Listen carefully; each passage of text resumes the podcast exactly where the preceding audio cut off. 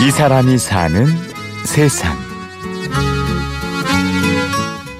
세상 살면서 그 순간 힘들지 않은 사람 없잖아요. 제가 80년도 할 때는 며느리들 전화가 대부분이었어요. 그러니까 제일 힘든 사람들이 전화를 이제 주로 한다는 측면에서 보면 그때는 며느리들이 힘들었고 약자였고, 그 이후에는 이제 IMF 그때는 또 남성들 직장에서 힘들어하는 그런 분들, 지금은 이제 청년 실업 쪽 그런 전화도 많이 오고, 이제 노인들도 의외로 많이 와요. 삶이 힘들고 고통스러운 사람들, 문제 자체가 어려운 게 아니라 터놓고 말할 상대가 없기 때문입니다.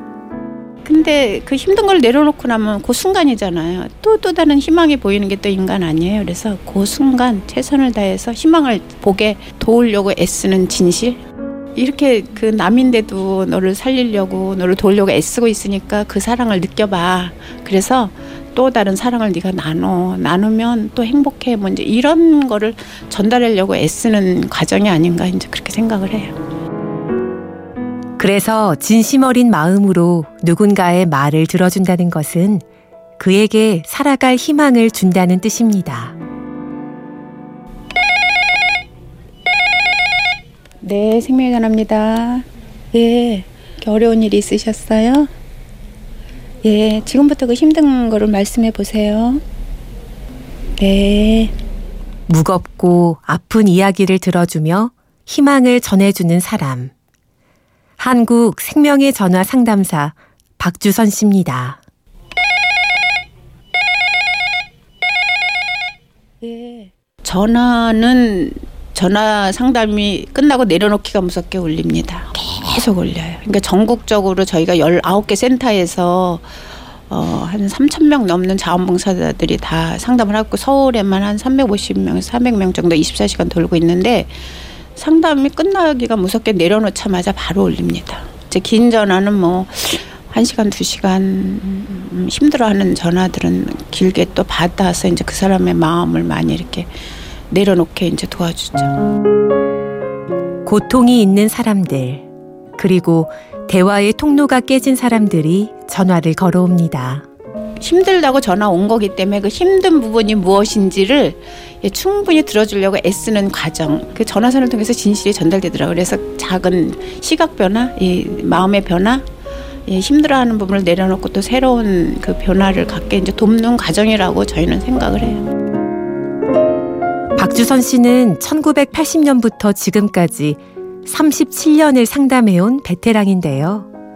처음에는 많이 힘들었습니다. 초창기 같은 경우는 전화 상담을 제가 하고 나면 한 2-3달 같이 아팠던 것 같아요. 많이 울어요. 저도 가슴이 아픈 경우가 참 많죠.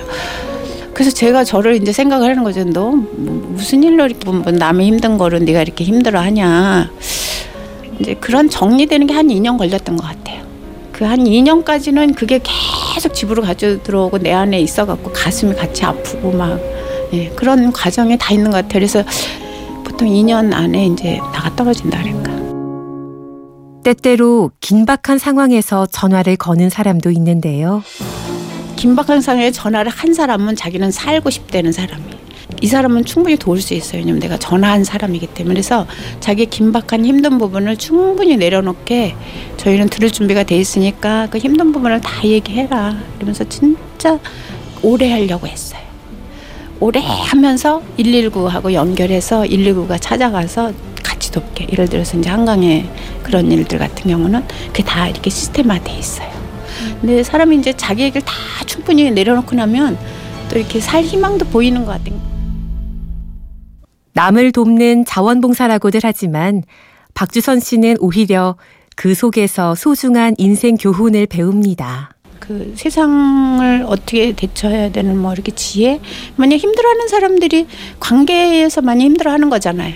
관계를 잘 못해서 이제 그런 부분들을 같이 나누면서 제가 굉장히 성장하고, 제가 이제 성장한 만큼 도울 수 있는 어떤 그런 자신감, 그래서 저에게도 굉장히 나쁘지 않은, 이 봉사가 절대 공짜가 아니구나. 저는 이제 뭐 무료 봉사, 자원봉사 한다지만 얻어오는 게 더 많은 거죠. 그런 박주선 씨에게 특별한 일이 생겼습니다. 둘째 딸인 조승아 씨가 엄마와 함께 봉사를 하겠다고 나선 건데요. 저는 이제 공부한 것까지는 오케이 했는데 상담을 하겠다 그럴 때는 조금 더 나이 먹어서 해도 괜찮은데, 왜냐면 특히 거북한 전화도 오고 이제 이러다 보니까.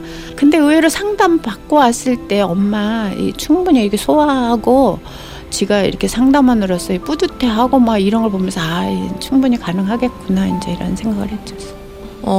저는 지금 상담한 지 1년 됐는데 어머니처럼 좀 오래 상담을 할 수 있었으면 좋겠고, 사람들한테 도움이 될 수 있는 상담을 계속 할 수 있었으면 좋겠다, 그거 하나. 네, 생명의 전화입니다. 이 사람이 사는 세상, 고통스러운 이야기를 들어주며 희망의 온기를 나눠주는 사람, 생명의 전화 37년 자원봉사자 박주선 씨를 만났습니다. 취재 박윤경, 연출 이순곤, 내레이션 임현주였습니다.